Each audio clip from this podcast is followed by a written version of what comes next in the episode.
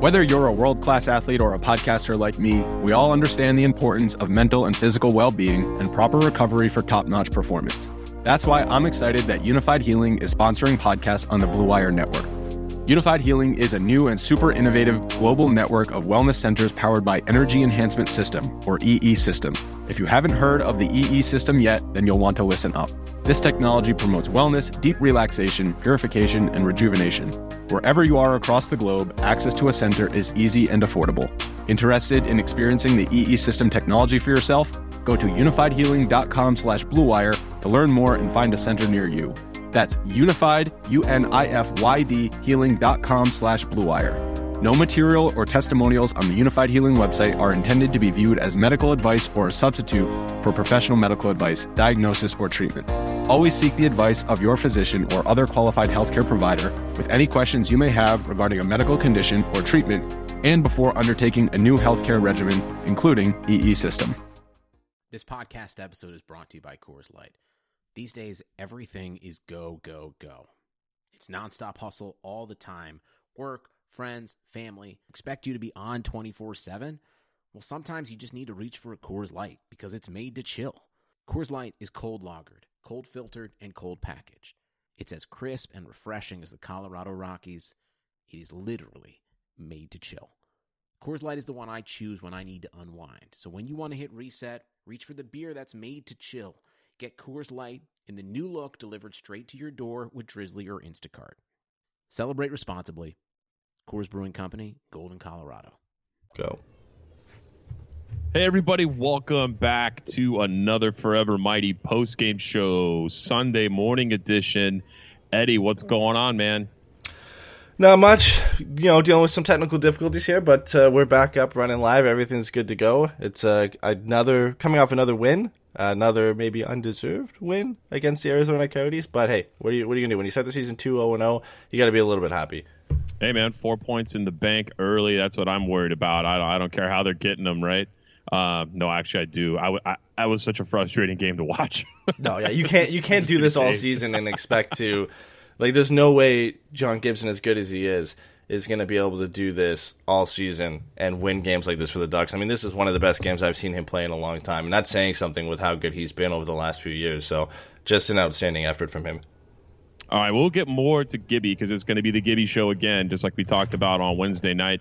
But uh, Gibbons is back in the lineup. Aberg gets scratched, probably because he was unnoticeable and took a penalty last game. Uh, Sustr is in for Schenn, so you're basically trading uh, pylon for pylon there. Uh, same defensive pairings, which is very curious. I, don't understand what the hell Randy Carlyle is doing at this point because it didn't look good last game. And clearly, when we get into this show, you guys will find out it was more the same.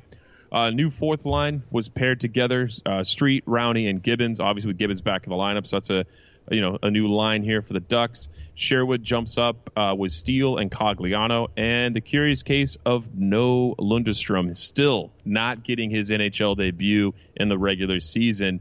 Uh, I, I, don't know. I kind of felt like they could have made that happen for him. No, I feel like I, I mean, again, I you know, Street at one point was waived, didn't get sent down and it's weird to have Lundestrom make the team essentially, but then also ride the bench for the first two games. Um, I guess it means they've liked what they've seen from Ben Street. I don't want to say he's done bad, but I mean, if you're gonna have the kid make the team, why would you not play him? Um, you know, either send him down to the AHL if he wants to do that, or he also has the option to go back to Sweden.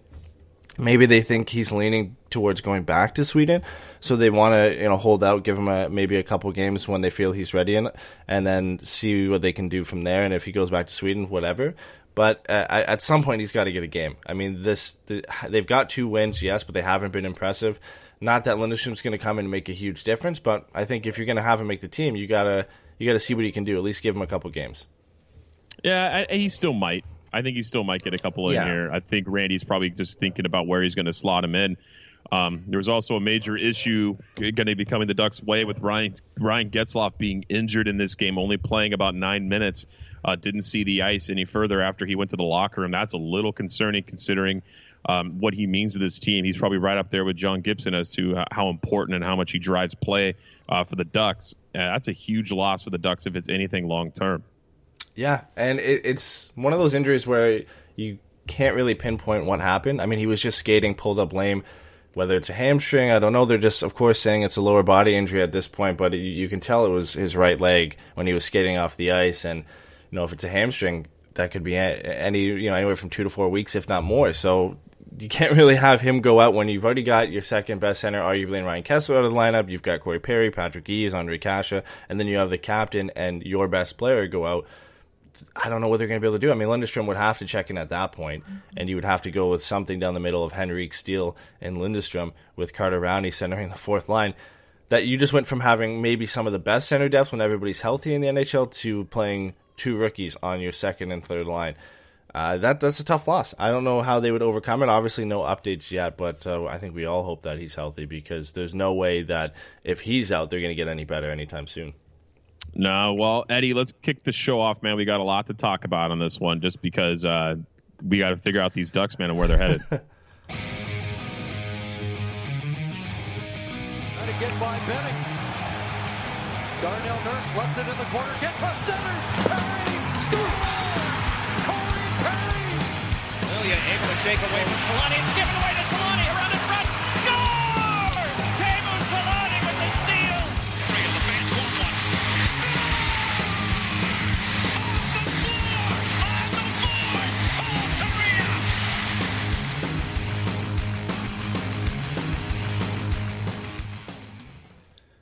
Well, how do we even how do we even start this? I mean, just this game, even though it was a win, was just so unimpressive, and that's saying something considering how they played in the first game against the Sharks. I mean, you expect it against a Sharks team that's supposed to be good this year, but against a, a Coyotes team I know you're high on, but they're not supposed to be this good, and they really just beat up on the Ducks all game. But somehow, really because of John Gibson, they came out with a win. Uh, it was the first and third period that I was just blown away by the, the lack of puck control by the Ducks. Uh, they didn't know what to do with the puck when they had it. They didn't have it very often. That third period was really concerning to me. It wasn't like they played back to backs. But uh, let's start off with the first period, man. You want to take it away? Yeah, uh, I mean, it, it, started with a penalty for Fischer for goaltender interference, which was a little bit suspect. Uh, he kind of just got a poke check in on Gibson.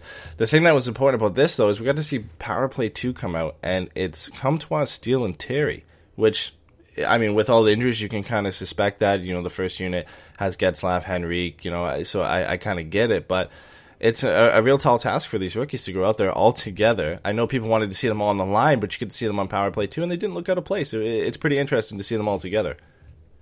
No, it was a good look. Um, I feel like that's that's something that they're just going to take time to gel together before that you know kind of gets hot at any point. So uh, it was nice to see the kids being paired together by Randy. But then again, he doesn't have a choice, so it was good yeah. to see that. But at the same time, don't get don't get too happy about him playing the kids. He's kind of he has no one else to do it. Yeah, exactly. Like you're not going to play Gibson or Gibbons and Rowney and um, Cogliano on the power play. So I mean, it makes sense to have those guys in there. Uh, but then the first real chance for the Ducks came actually shorthanded. Uh, took a hooking penalty, and then Getzlaf blocks a shot, gets a breakaway, and uh, I think Raanta gets a piece of it. I wasn't really sure. Uh, Getzlaf goes to the backhand and kind of shovels it over the net. It looks like Raanta maybe got a bit with his blocker, but really one of the only good chances the Ducks had all game, and Getzlaf couldn't cash in. If he didn't get a, a, a piece of that puck, if Raanta didn't tip that at all, I mean, Getzlaf missed that by like six feet above the net. That yeah. was that was like holy hell. Get uh, Getz like why not try to go back and take the shot right away? He's got a great shot. Just unfortunate it happens. You can't score every time, but a good look there for Getz. Yeah, and, then another. I guess it was kind of a penalty filled first period a bit. Arizona takes their second penalty. Ekman Larsson goes off for tripping right after that breakaway that Getzlaf had. Goes to four and four.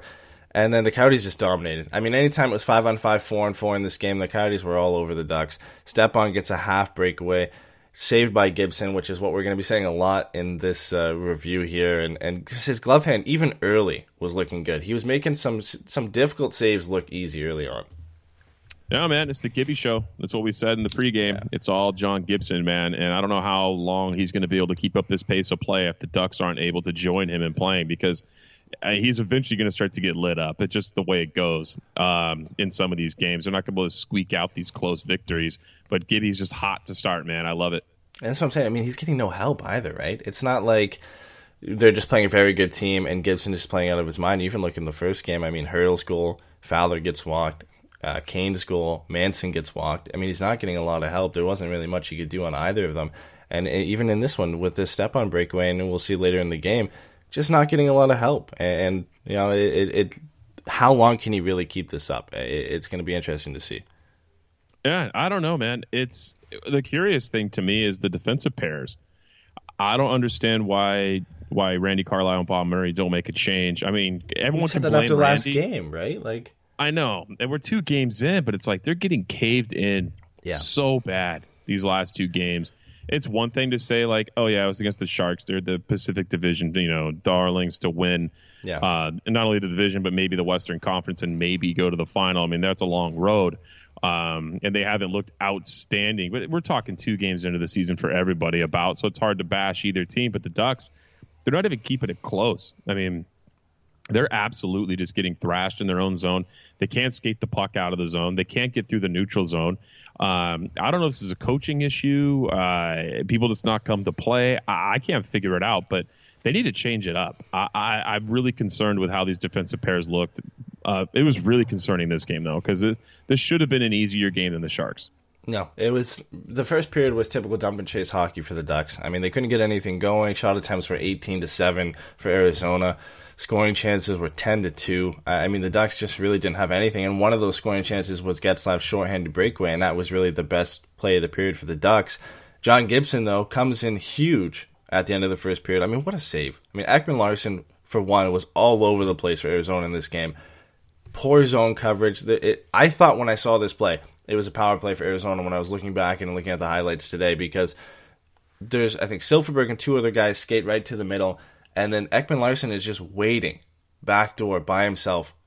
And Gibson somehow stretches out, makes an amazing toe save to keep this puck. Out. I don't know how he does this on a regular basis. I mean, just the athleticism that he has is unbelievable.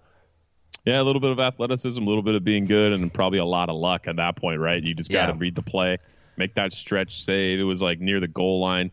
Beautiful save by Gibby there. Again, just I don't know, man. He's he's just uh, he's unreal. He's the reason why the Ducks are anywhere uh, last season, and the fact that he got snubbed for a Vezina. I know we're two games in, but I mean, if he continues to be hot like this, it's hard to argue that any you know any other way is going to happen this year without him being involved in that conversation yet again. Yeah, you know it's unbelievable. The first, I mean, we we knew this was going to be a big season for him, but the way he started these first two games, uh, again, I mean, the, the, only thing you can really blame him for slightly is that Kane goal. He kind of let it squeak through, but again, there was nothing he could do on the Thomas Hertl goal, and in this one, he was perfect. He did nothing wrong in this game. Forty-one save shutout.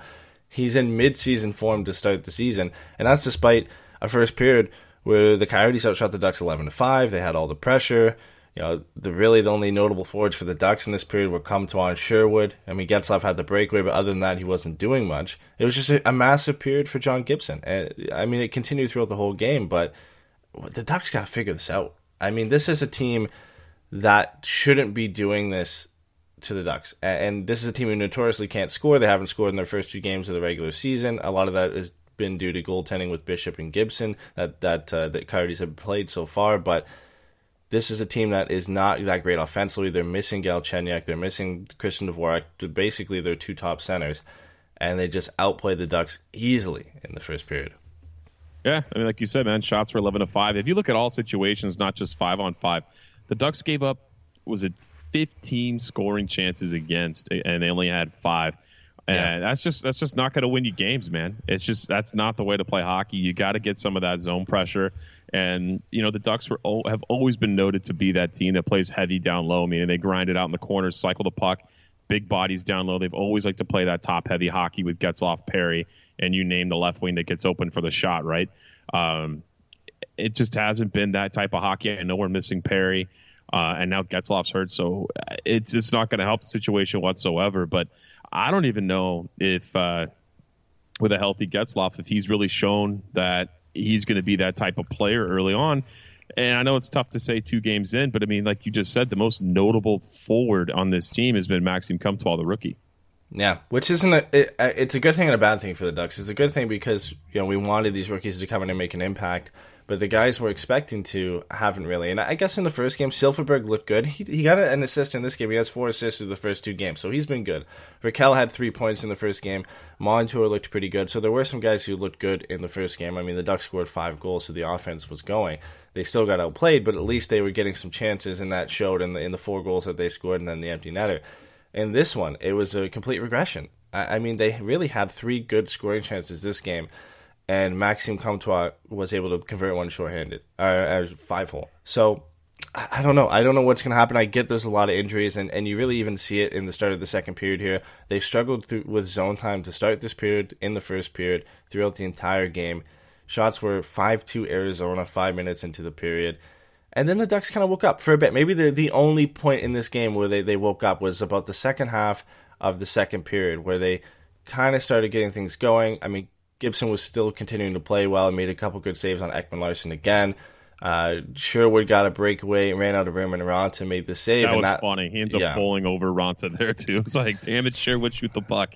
I, and that, that that's probably. I mean, nerves a bit. I mean, this, that was his first. Uh, he's going to oh, score a goal eventually, man. Yeah, he's going to score eventually. He was all over the place. He looked really good in this game, and, and we compared him to uh, Ondrej Kase on the last show, where he's just kind of an energy guy. He's all over the place, and uh, used his speed to get the breakaway. I think he overthought it a bit because you, you saw him trying to make the move, deciding if he was going to shoot, and then he just ran out of room and ran right into Antti Raanta. So not much he could do. But with a couple, uh, about a minute I think left in the second period, Fowler makes a great play. I mean, he he, he has a bounce pass off the boards, Comtois in great position on a breakaway, and he scores five hole again. So he's got two two games, two goals, both five hole, and just a cool finish from a guy who's a, a rookie playing in his second NHL game. Hey man, he also had someone draped all over him too. It wasn't like he was in 100 percent alone, right? He had some people in on him as well. So yeah. that was a beautiful goal by him. Again, another five hole goal. He's on pace to score 82, my friend. Imagine that. I, I, mean, obviously it's not going to happen, but I, I want to like tame expectations a bit. Obviously, everybody's hyped up. Like this is a great start for this kid, but I mean, if we remember the last guy who I, I think the last guy I can remember who scored his first in his first two games for the Ducks was Alex Grant on defense, and uh, we don't really hear his name anymore. I think he's in the, with the Senators. He's not really here, and, and obviously Maxime Comtois was a higher rated player than he was, but.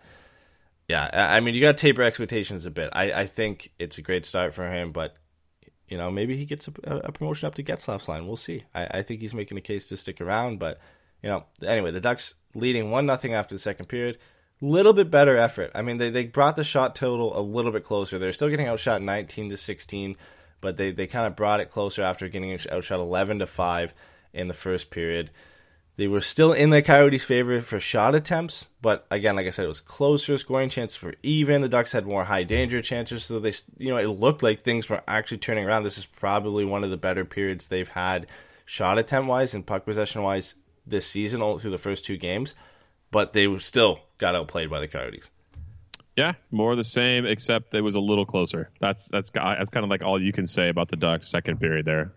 Yeah, and Lindholm and Montour still weren't having a great night. Fowler and Manson really not. I mean, the best pairing numbers wise was Sustr and Pettersson. Uh, yeah, Sustr and Pettersson, which probably shouldn't be.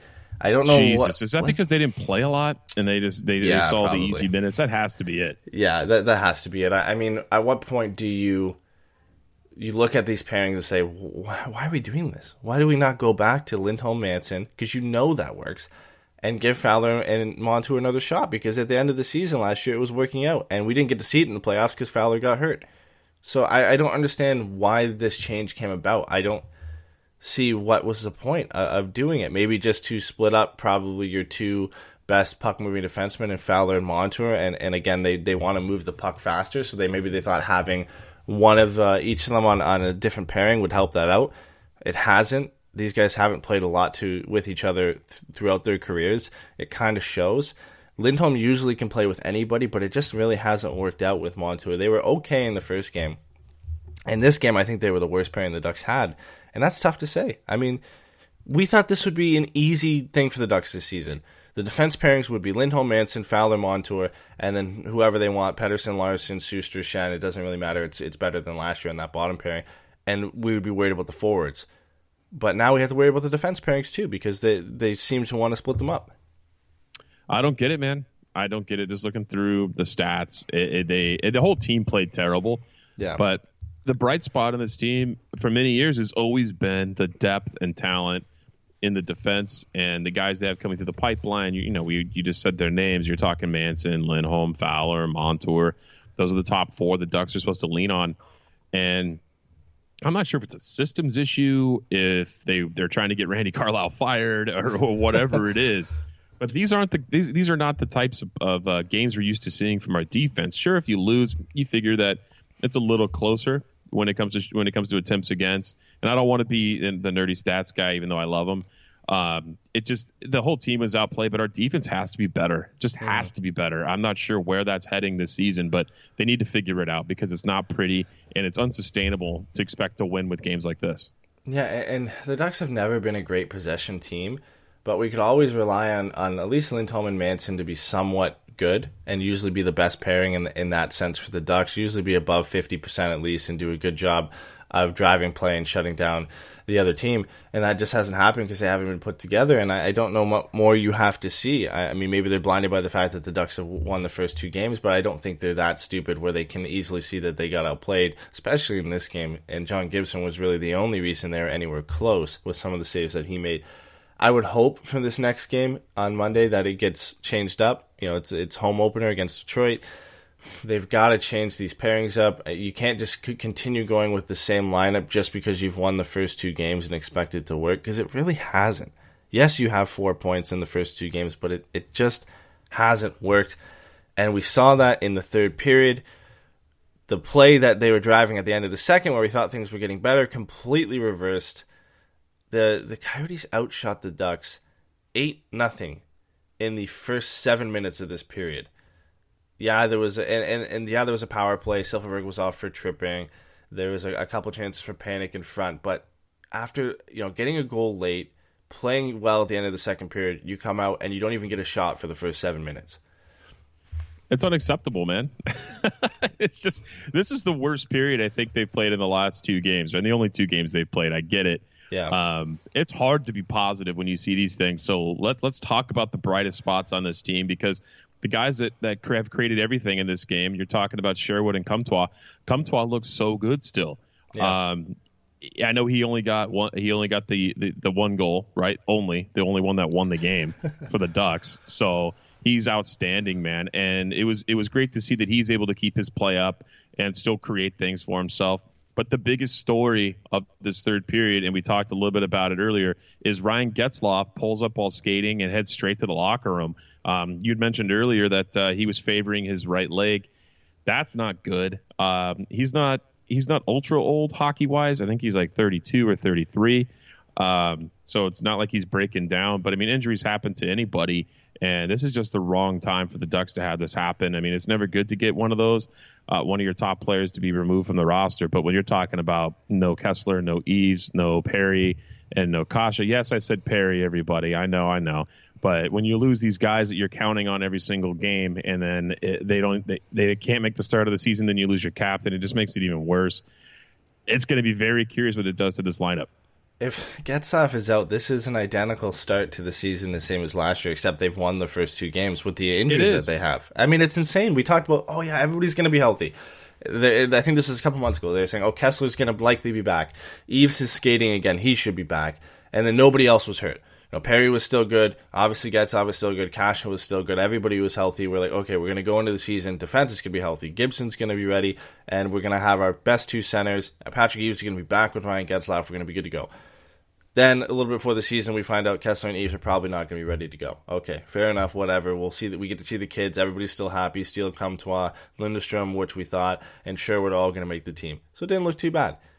Then Perry ends up leaving. I, I, believe it was game one, right? He left game one or a preseason game. Um, I think it was the last preseason game of the year. He blew yeah. his knee out in warm up, quote unquote. So then Perry gets hurt, and we find out later that he's out for five months, and it's a big blow, but it's not too bad because at least you know we've still got Andre Kase who played good in preseason, and the kid again the kids are coming up. Then Kase gets hurt in the la- in the last preseason game off a fluke play, and now Ryan Getzlaf is out, and now all of a sudden you're missing a big chunk of what we thought was going to be our top nine forwards. You're missing Perry and Getzlaf, like you said, you said Kesler and Eaves, who are also going to likely be a part of that top six, and Ondrej Kase, who was making a case to be a part of that top six. All you have left now, if Getzlaf was out, is Silfverberg. Uh, has to step up in there now, and that's pretty. And Rakell, and that's pretty much it of what you thought was going to be your top nine. And now you've got Steele who has to step up. Comtois, who's done well, but he still has to step up now you know, Sherwood and Troy Terry really has to get going because he hasn't been good. It's just a mess. I mean, they really can't. And, and, and Randy Carlyle can't get a pass this time. If Getzlaf is out, and if he's out for you know a couple weeks, a while, whatever. If the Ducks start losing games, you can't blame this on injuries again. Yes, it's tough, but come on. I mean, it's just ridiculous at this point. It's rough, man. I feel like we've had injuries to start the year the past three seasons. It's it's yeah. just been brutal. Um, let's rush through the rest of this third period. We got because it's it wasn't pretty. It, all we guys, all I want to tell everybody is it's the Gibby show. It, it's what it was. John Gibson uh, just carries his team away. It makes an unreal save to deny Stepan. He makes another save uh, on Ekman Larsson again. Ekman Larsson just buzzing around the net. He's he uh, uh the entire ice, right? I mean, he's, he he's your really favorite for um, for the Norris this year because you really like the Coyotes. Favorite. I do really like the Coyotes this year, the way they look. I don't like them more than the Ducks, but I mean the Coyotes, man, they're going to be good this year. They're the sleeper pick for me. Um, the Ducks decided to go down five on three with a minute left, and that's what everyone's biting their nails, going, "Okay, Typical. Gibby, please hold on. Let us get this one nothing win since we're completely uh, all in the infirmary. No one's well on this team." And Gibby was able to pull it out. Ducks out outshot, outchanced, outpossessed, outplayed brutally the entire game. Yet pull away with another one nothing victory, my friend. And all thanks to Maxime Comtois. That's the uh, the highlight of the night for the Ducks. Yeah, uh, not a pretty game, but anytime you get two points, no matter what, you'll take it. Um, it's just like I, I, I want to go back to the, the, last five minutes of that game because at that no. point, five minutes, I just have to because I have to talk about this. Closing out games all, has been an issue for the Ducks for a while with five minutes remaining, they're getting outshot 16 to 3 by Arizona in a game where they were up 1 nothing and they had to close out a game.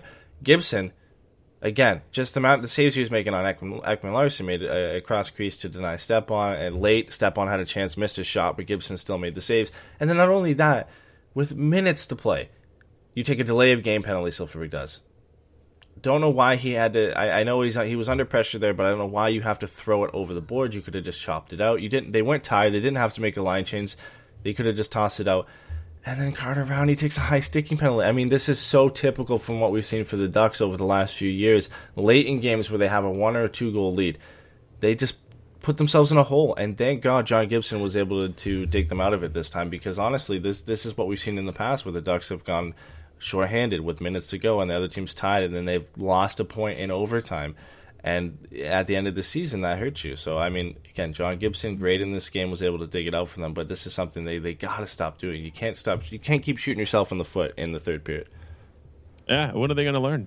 Um, it's always been a penalty team ever since I can remember. This team has always loved uh, getting penalty minutes, being in fights. They've always played that rough style. I mean, at what point do we look at the coaching staff and blame them for how this team plays? That's that's the yeah. question. This um, management group in general, now? the way they manage a team and play. Yeah, they have to. I mean, yeah. it's it's a it's a showing of what happened uh, in the playoffs last year. Or last season, yeah. remember? Everyone went nuts. Um, I love Ryan Getzlaf. If he went nuts, went a little overboard. Uh, it was a blowout game, and everyone went crazy in that game. And it's it's just you got to wonder about the management and the coaching staff and how they handle that. I, I really felt that that was a fireable offense last season, the way Randy Carlyle managed that team. Uh, this is the last year of his deal. Um, so I'll, I'll be very curious to see if he gets fired.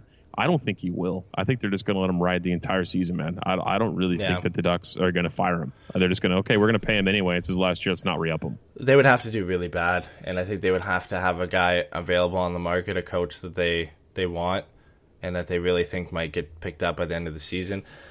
Uh, but yeah, you, you gotta at some point start blaming this on the coaching staff because you know what they are playing faster, but it, is it playing faster or is it playing frantic? Because it really seems like they're playing frantic. They're they're moving the puck fast, but there's no organization to it, and they can't get any possession. And it's it's dump and chase still. It's dump and chase. It, it hasn't worked. The zone entries were horrible in this game. They were horrible in the San Jose game. They haven't really been able to get anything going. I think a lot of that stems from the disorganization they have on the blue line right now with uh, the two pairings that just don't seem to be working. And they just can't get anything going. And yeah, injecting these kids has made this team play faster. We saw that on the power play. The, the puck movement they have is a lot quicker. When it works, it works well. But it just still seems like they don't really trust the system, I guess, or it's not really set in place yet. And it's just a lot of frantic play that results in them getting outshot 41 to 20. So what's the answer, man? Let's let's get into the post game. What's the answer for the Ducks heading into uh, to the Monday home opener against Detroit? What do they got to do here? Uh, again, this is another team you should be beating, and you should be playing well against. You, like Arizona is a team you shouldn't get outshot forty-one to twenty. I think they're better than Detroit, but you, you, shouldn't you shouldn't get outplayed that much by Arizona. They have to go in and completely. For one, they got to change the, the defense pairings. Put it back to to Lindholm, Manson, Fowler, and Montour see if that helps. I think it would help. It might not be the be all end all that completely turns this around for the Ducks and they start out playing teams, but I think that will help a lot when you've got some organization and some familiarity on the blue line. Um, and and up front, it's tough. And and again, I, I, I just went on a rant how you don't want to blame this on injuries, but if Getzlaf is out, they don't have a lot to work with. They've got Henrique and Rakell are probably going to play together. Maybe Comtois would jump up there. And then you have a second line center and Steel with Troy Terry and, and maybe Cogliano, and it, the, the depth just goes down after there. Maybe Lundestrom would finally draw in. We'll see that there, but I, I don't know. I, for me, it starts at the blue line. You know, John Gibson is going to be John Gibson. You can't rely on him to do that every game, but he's still going to play well. I think it starts with the defense pairing. See if that changes things. Hope Getzlaf is healthy, and they continue from there because they showed some signs of, of good offensive pressure in the first game, despite getting outplayed by San Jose. Um, I, I, think changing up the blue lines is the f- the first step to really you know moving this in the right direction. I mean, if you look at this lineup heading into to Monday, if if it's Ryan Getzlaf out, you got almost thirty million dollars of your payroll sitting out of your lineup, and Jeez. it's that's insane to think about because that's all your top guys that you're paying. You're yeah. you're talking about the guys that we mentioned at nauseum tonight. When you're including in that group, are pretty damn close. You Kesler, Eaves, Getzlaf, Perry, and Kase. Those are all important members of this team. Uh, I know we've ragged on Perry a lot just because of what he's been able to produce, uh, you know, relative to his cost. But I mean, hell, we could use some uh, some dirty work in front of the net, maybe some rebound goals or something, some chip ins here early on in the season. We're not going to see that till maybe December if he comes back. Um, losing Getzlaf's just devastating if it's for anything longer than a game or two. But yeah, man, having thirty million dollars on your bench isn't going to help you at all. I don't care who you're playing in this league. This league is is still. I mean, even the bad, like the worst teams, or the they still have a chance to win when you're sitting yeah. that many guys out. Oh, for sure. Uh, Matt brings up a good thing in the chat. Um, if Getzlaf is out, do they move Rakell back to center until he comes back? Or uh, because right now, if they don't, it would be Henrique, Steel, and Lundestrom. Or would you rather see Rakell, Henrique, Steel, and then have Lundestrom either fourth line center or on the wing. Is that something Randy's done before? Can you refresh my memory on that? I don't. I don't think he's done it in a while. I feel like if I'm trying to remember from last year, I believe Rakell played wing for most of the season, even especially after they picked up Adam Henrique. I don't think they really want to move him back to center anymore. I feel like he's established himself as a, a left winger or a right winger when necessary, and that's it. But when you're when you're at the point now where you have to play two rookies at center and you have still some depth on the wing. Do you make that? Do you, do you make that call? Because you know, can, do you trust Sam Steel to play second line center? Do you trust Lundestrom to play third line center? Going up against choice. any team? I, I, mean, yeah, you, you don't have, no a choice. choice. I mean, you do have a. You, the choice is: do you play Rakell at center, or do you play two rookies at second and third line center? I get that. That's the choice you have. I would lean to keeping Rakell on the wing and at least having a top line that has some you know some depth and scoring to it. You know, being able to play Henrique with Rakell and then whoever you want.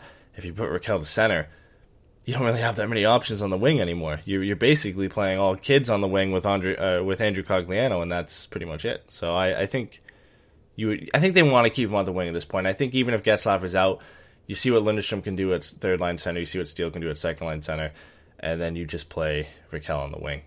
I, I think that's yeah, the only you have option to. You have. you have to have a trigger man. You have to yeah. have the trigger man. You can't have him running around trying to you know trying to do everything in both zones. That's what center's got to do, and then rely on him to be a playmaker. Uh, sure, he can make plays, he could dangle and all, but I mean, he's way more of a trigger man than a setup guy. That's why he has Getzlaf. So if Getzlaf's out on Monday, I would hope that they promote Henrique to center, you know, first line center, and then you got to keep, uh, you know, Rakell on the wing. Uh, this also begs the question: Kesler's been traveling with the team. Now he's coming home. Yeah. Do you think that? I mean, it's it's so hard to make a guess at whether or not he's healthy because it's so under wraps. No one really knows how close he is. All we know is that he's closer than Eaves, which is so strange. But do you think this forces Kesler to come back early if this is any sort of long term injury for Ryan Getzlaff? If he was if it wasn't the same the situation that he's in right now with the hip surgery and with how he played last year at 50%, I would say yes. But I don't I think they're beyond forcing him back for anything now. I think they showed last year when they forced him back it didn't work out. And now I think they're a little bit more concerned about just his long-term health and being able to still play the game of hockey than forcing him back. And, and you know, obviously injuries talk, and, and then you know you're in a position where you're going to play possibly two rookies at your you're in your top nine and at center. Maybe he comes back a little bit earlier, but uh, I don't think they rush him back if he's not 100. percent it is weird though. You would think he would be close if he's traveling with the team, right? He's traveling, he's skating, he's he's taking part in practice, but we really haven't heard any confirmation that he's close. Just that he is he is uh, performing in practice and he is well or was traveling with the team. So does that mean he's close? I, I, would I would think so. I don't know if it does. I don't think Eaves is traveling and skating with the team. I, I could be corrected on that, but I don't know. It's it maybe he was just close enough that he they wanted him on the trip, and then it just turned out he wasn't exactly ready to go in those two games on the road. Um, and maybe uh, the home opener he'll be ready to go. We'll have to see. Uh, but they could really use him right now, especially if Getzlaf is out long term.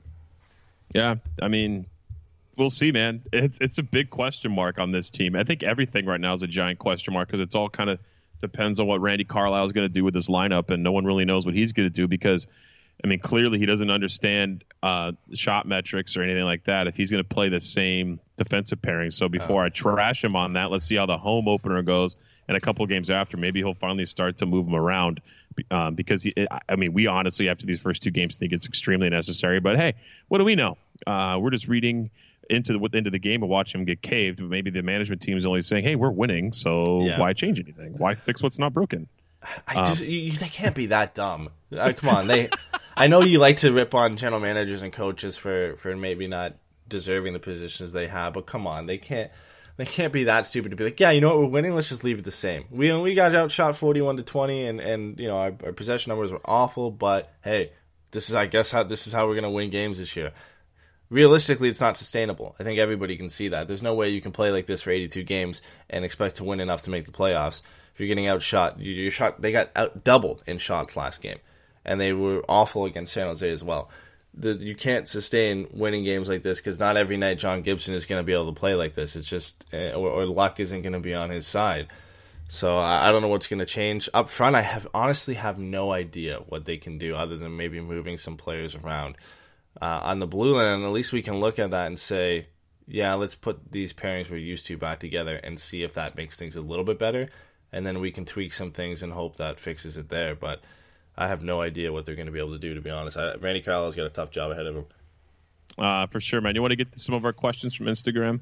Yeah, sure. We got. I know we have three from Instagram, and I believe we have one from Facebook as well. But um, on Instagram, we covered this a bit. But Jared asked if we think Comtois is playing himself in the lineup and not going back to juniors. We we talked about this last show, how it's such a Bob Murray thing to do to send him back because it's the easy thing to do, like contract wise. Do you think, again, with scoring in this second game here, do you think he's maybe not a lock, but at least playing his way into the lineup?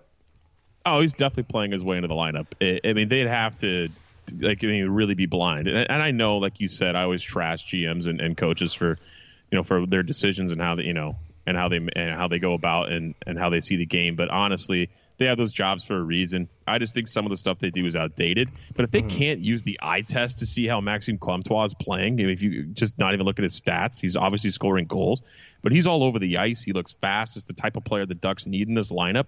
Clearly, he can score. Um, I mean, we'll see how long that lasts for him. I mean, I mean, honestly, it just kind of it, it, it, goes up and down for scores. Even the grades, the grades will tell you it happens. Or you just get you know, Solani's always said, you know, sometimes you tap the back of the ketchup bottle, nothing comes out, and other times you hit it and it, it just flows forever, right? You get a bunch of goals in, you know, in a few games. Um, it's it's still too young of a season to tell how long he's going to stay in this lineup. Clearly, like you know, he could go back down to the Q, like we all know. But for me, I'd keep him. I mean, you need to have you need to have that type of player in the lineup right now. You have no one else to rely on for scoring. Clearly. Yeah. No, I, I think if everybody's healthy, right? Um, I think there's realistically only spot for one of these four guys in Terry Steel, Comtois, and Sherwood in the lineup. If you think if Andre Kase comes back, if Perry, eh, you know Perry's obviously longer term, but even if Kase, Eaves, Kesler all come back, you know those are three probably top six spots that get taken. I would assume Eaves would go back with Getzlaf and Rakell. Kesler probably sets up at second line center. Maybe we see the shutdown line get put back together. I don't know. And then Henrique centers a third line with Kase, and then maybe Comtois. Maybe that's what we see. I, I don't know. I think there's only room for one if everybody comes back healthy. He's playing better than the other the other three, so maybe that gives him uh, a reason to stick up. But he's also the easiest to send down right? Um, because you send him back down to junior, or maybe not the easiest, but the, the most likely in the sense that if if you keep him up, you burn a year off his entry level contract. If you keep Steel and Terry and um, Sherwood up, it doesn't do that because they, they have AHL eligibility. They can get sent down to San Diego. So there, there's a, a, two sides to that argument. It's easier to send down the other three because they can go right down to San Diego. But if you keep Comtois past the nine game limit, then you have to deal with some contract issues. So he's playing his way into the lineup, but it's only two games in. You know, there's still at least seven more games to really gauge his play if he deserves to be in this lineup right now um, or long term throughout the, the rest of the season. I think he does right now. I would keep him up, but knowing Bob Murray it it would just be such a an, an, easy thing for him to do to send him back down to junior where where he will just tear it up this year. He's there's no way he needs more time in junior to develop. It's in one of those situations that the Leafs saw with Marner where he's too good for junior. Maybe he's not necessarily. Do you think he's 100% ready for the NHL? Uh, but you can't send him down to the AHL, so you're kind of in a in a crappy position there. Yeah, I agree, man. Uh, Gordon Bombay in our chat says, uh, I have a Sunday question. What are your football teams, or are you guys hockey only? Um, I play fantasy football. I don't really give a crap about fantasy football. I actually didn't uh, remember to change my lineup, so I'm probably going to lose for the second week in a row. I did start off strong. Uh, I was 3 and 0. So now it's probably all downhill here for me. What about you? Well, this is my first year playing fantasy football. I don't really watch a lot of football, but I'm 4 0 in my first year. So I'm, I'm pretty I'm pretty pumped with that. Um, my teams today are I have Cam Newton, so Carolina, and then uh, Kareem Hunt, so Kansas City. I won't be watching any of these games because it's Thanksgiving here, but those are my teams for today. I, I Thanksgiving in Canada, huh? Yeah, yeah, it's Thanksgiving. the uh, the real Thanksgiving, which I probably now just pissed off. Oh, there you go. Pretty bad. Yeah, didn't make me mad. No worry. Yeah, just made everybody else in this in that's listening to the show ever mad because pretty much everybody who listens to the show is, is American or from California. So I, I think yeah, uh, whatever. I saw Brett in here. I know he's Canadian, so that's okay. so we have another question on Instagram. Anaheim Ducks fan asked, "What happened to Getzlaf?" We covered that in the show. Uh, we don't know. Uh, he was skating, looked hurt, went to the bench, didn't come back. Played about nine minutes and change. Um, Maybe I mean, he means just like what happened to him in general this season. He just hasn't looked that good. Oh, it's been not even been two, three games. I haven't got even a quarter way through the season. No, I know. That's I love that guy on the team, man. I, I, I would never bash Getzlaf. I know that he's been. Um, I mean, it's been two games. It's hard for me to say something harsh. Be like, yeah, he's been struggling. It's like, well, I mean, out the gate, the Ducks are notoriously bad. Yeah. So that's just the way our teams always played, notoriously bad out the gates. Maybe this is all just BS they're getting used to playing, and then they're going to gel when everyone's healthy, and we'll come back for a strong second half. The Ducks always have a strong second half. I don't know why, but uh, I, I'm not going to read too much into it. All I know is that being caved this bad isn't good, and changes have to come. So, yeah, I think so. The last question we had from Instagram is about Maxime Comtois again. Uh, Fraser said, with Comtois scoring in both games, do you think he has the potential the potential to be elite? That's a that's a lot of pressure to heap on a guy uh, with just the first two games in the NHL under his belt. He has been impressive, but I don't know. Uh, I mean, sure, maybe. I don't know, man. That's a that's a tough thing to ask about a prospect.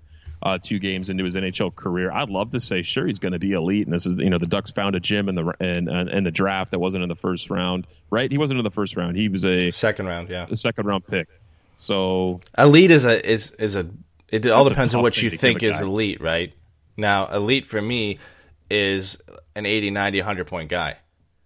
So I definitely don't think at this point, with only seeing two games, yeah, he scored in both games, but you know, like you joked earlier, he's not going to score 82 goals this year, and he's not going to score a goal every game.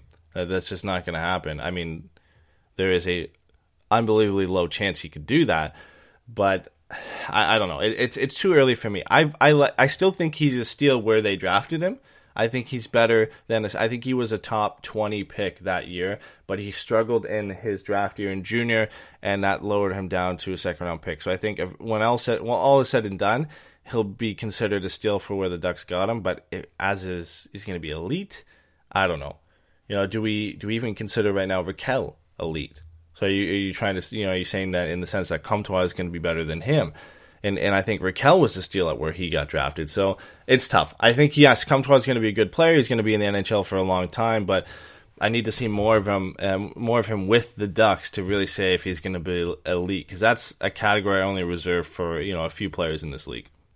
Elite to me is like a ninety plus guy.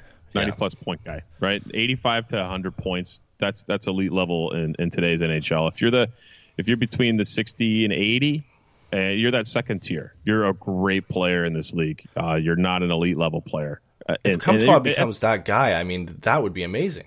That's a steal. Mean, that's yeah. that's amazing. They need that. Yeah, if he's a 20-40 guy or 30-30 type guy, I mean, that is insane to get that in the second round and have him play literally no time in the AHL, just come right out of junior and do well, sure. But, I mean, we've seen a lot of guys come in and play really well in their first two games, and now we don't really hear about them um, Fabian Brunnstrom when he was with Dallas. I think he scored a hat trick in his first game, and people were talking about how he's going to be, you know, uh, the next great scorer for the Stars.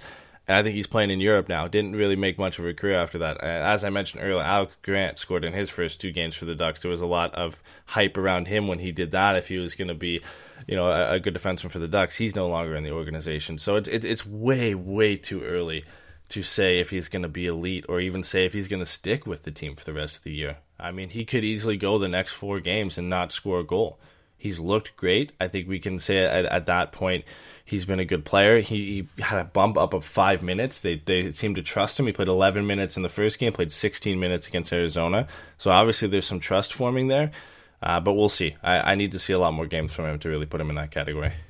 100% agree, man. I'm right there with you on him. Do you have the Facebook question before we get to a couple of things? I do. So Joseph Holmes on uh, Facebook. He wanted us to go into a deep dive into Murray's mentality of bringing in vet- veteran defensemen, and he said he feels like Cam and Hampus are at this point vets. Uh, or vets, and then bringing in a guy like Schenn, who's a stay-at-home defenseman, and bringing in, you know, in the past, Bieksa, Stoner, Allen. Um, what's the point of bringing those guys in, as Bob Murray says, as veteran guys when you already have, you know, Cam and Hampus, who you could consider veterans of this blue line? Um, it doesn't really hurt the team. I mean, they need to have somebody down in that bottom pair that's going to go along with Pettersson. I don't really feel like there's another defenseman that's probably NHL ready. Mm-hmm. Um, sure, we like Mahura. We, we we were high on him over the summer, and so that'd be great to see if he can make the team. Uh, Jacob Larsson's had all the all the time in the world to make this team, um, and hasn't been able to get past Marcus Pettersson. So there's your answer, I think, for the bottom pair. And I don't mind them rotating in. And I think Bob Murray does trust his top four. I, I would be very concerned if the, he was pairing um, the you know the the veteran defenseman with our young guys like Lindholm yeah. and Fowler, like he did last year. That was a horrible situation, and that burned the Ducks when that when those guys were getting any sort of valuable minutes. If you take Schenn and Sustr and put them at the bottom bottom pair, I don't care at all. Every team's got it. Um, not everyone has six NHL capable young uh, defenseman to play. I think ready out the gate. You're going to have a veteran guy everywhere. And I mean, look at look at uh, how good Tampa Bay is. They have Dan Girardi, who's just garbage. and he's he's playing a bottom pair there. You, you just got to fill the role somewhere, and if they play limited minutes, it does it's not going to hurt your team in the long run. Yeah, I mean, I'm not necessarily happy with the Sustr and Schenn signings, um, but it, it, was clear you wanted you know, Ian Cole. I did until he got that contract, but Larsson showed that he, he didn't really show that he deserved to be on this team in preseason. He wasn't that great. You know, maybe Mahura did, but there was only going to be one spot on the left side that was going to be one, and I think Mahura and Pettersson were fairly close. And with Pettersson having experience last year, it made sense to send Mahura down. And I have nothing against letting guys play in the AHL get some experience before calling them up. Um, and, and Welinski, I just don't think he was ready to go on that side either. So you know, let these guys play in San Diego this season. Maybe we see them come up later and, and do better than Sustr and Schenn. But uh, I, I don't hate the signings. I, you know, as for Murray's mentality of bringing in veteran defensemen, he's done it in the past. I, I guess you can't. You know, if you're gonna say Fowler and Hampus are veteran defensemen, I or, or they are or they aren't. I mean, I, are Sustr and Schenn really veteran defensemen? I think he said that about Schenn but he's been in the league just as long, pretty much as Cam Fowler. I think Schenn's only about twenty seven. So it, again, it's because Cam has a baby face. He doesn't have a, the man yeah. face. He's got the baby face stuff, and well, so he's like nineteen. It's like a loose term. I mean, for veteran, uh, you can either consider that an old guy, you consider that a guy who's had experience playing in the NHL for you know four or five seasons. If you want to consider that a veteran or not, it all depends. And obviously, Bob Murray has a different definition of veteran than some people do. I mean if I'm thinking of veteran, I'm thinking a guy who's 35 plus. But that could also be a definition somebody could think of a guy who's just played a fair amount of time in the NHL and has some experience. Yeah, no, I could agree with that 100%, man. I feel that uh, it is what it is at this point. You're not really going to change the mentality of the Ducks when they when they're talking about veteran defensemen unless you change, I guess, the management of the Ducks. So as yeah. long as they're running the show, they're going to bring in guys like that. And I kind of feel like the Bieksa thing was not only did they kind of like his style of play, but I mean, Ryan Kesler was really good buddies with him. They played in Vancouver together. So I could totally see that being the reason why. You know what I mean? Yeah. Uh, we actually have. This is, I think, the first time on the show where we've actually had news come up while we're recording. Uh, Aberg is on waivers. So he's going down to San Diego likely. Um, maybe making the way for somebody to come back from injury. And Ryan Kesler or Patrick Eaves, we'll have to see. But. Uh, or maybe Lundestrom's coming. I don't know, but yeah. So Aberg, uh, Elliotte Friedman just tweeted out that uh, Aberg is on waivers, so we could be seeing somebody come back, whether it's Cash or, or Kesler, for home opener against Detroit. Uh, I just saw that too. I was going to bring it up. I was like, "Oh, breaking news! Breaking news! Elliotte Friedman reported out." I, I ruined He's, it for you, did I? yeah. So uh, that has to mean they're going to play another kid. Is they're not going to? Is it though? Uh, what, what, else could that mean, right? Well, Kase could be back. Or, or Kesler could be uh, ready to go. Concussion, I don't know. Maybe Kesler. Yeah. Yeah, Maybe I'm hoping for Lundestrom. That's what I'm hoping for. I want to see that guy get a chance. Yeah, but play. but Lundestrom was on the roster. I mean, now you, you if if Aberg is getting sent down, you are going down one less roster player. So then you can bring one on, right? Unless they're calling somebody up from San Diego, but I doubt it. So then somebody is going to be coming off IR, I think, and going onto the roster because you have to make a, a, spot. I mean, you don't have to, but if you want to get hit the roster limit, you need to bring a guy back off the IR if he's healthy and, and put him on there, or call up a guy from San Diego. So I think it means potentially Kase is ready or Kesler is ready. I don't think obviously Perry isn't, and I don't think Eaves is either. So I think it's one of those two.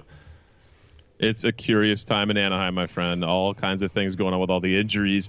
But uh, let's talk about our sponsor real quick, man. We got to talk about coolhockey.com. Everyone knows that they sponsor our Forever Mighty three star, the jersey giveaways. If you're a hockey fan and you love your team and you love its players on your team, uh, you got to go to coolhockey.com. They offer the high quality NHL jerseys. They always have great prices. Um, they're an amazing jersey company. Uh, like I said, they sponsor our Forever Mighty three stars. We've given away jerseys last year. We're going to be doing it again this year. Um, we have one coming up this month. So if you already don't play into our Forever Mighty three stars, go ahead and do that because that's where you're going to get one. In the meantime, even cooler, just for listening to the show, uh, you can go ahead and use a promo code FM20 to get 20% off your next jersey purchase. Go to coolhockey.com and use that promo code and get yourself a brand new spanking Ducks third jersey. We're going to see those coming up. That's where you got to go. Coolhockey.com, man. Yeah, and we will be announcing the third jersey winner that we had going through the summer soon. Uh, cool Hockey should have the Ducks jerseys in any any day now, I guess, or any week now. Uh, once they get them in, we'll announce the winner and we'll get that shipped out to them. As well, if you haven't seen on our Patreon, we are giving away two tickets to the uh, the game on October 21st that we're, we'll be going to. Uh, that is Paul Kariya's retirement against the Buffalo Sabres. We're giving two tickets in the 200 level, I believe. So if you guys, Absolutely. yep. So that's available to anybody who becomes a Patreon on Patreon. Uh, One dollar, three dollar, five dollar, ten dollar doesn't matter. That giveaway is just to kind of give back to everybody who supported us so far. Yeah, man. We have other we have other things on there that you guys can be a part of as well. Bonus shows. We're recording a bonus show today. Apparently, the uh, my beautiful co-host uh, Jason, who's not here yet, he's gonna be here shortly. We're going to be doing a rant show where uh, he tries to piss me off with Eddie on the other end of it. So that's going to be fun. If you're a Patreon subscriber, It's not hard. it's on one of the tiers. Yeah, it's not hard to piss me off, but I'll definitely be uh, ranting about some things that our Patreon people have uh, put together and suggested, and uh, that'll be a fun one there. We also are going to do a top ten show. Uh, we're going to do our pucks and brews. We're going to drink beer, talk hockey, and uh, we're also going to have a Q and A show where you guys can just sit in with us. We'll talk for a bit about hockey or whatever comes to mind for you guys, just to chat and have fun. So go and support us on Patreon. All of it's going to go back to you guys. Thank you guys for all the support. Um, if you don't do Patreon, we still love you anyway, and enjoy. Uh, we enjoy having you guys on live. And we'll talk to you guys soon. You know where to find us: Facebook, Instagram, and Twitter. Uh, Forever Mighty. Check us out there, and we'll talk to you guys soon. Bye, guys.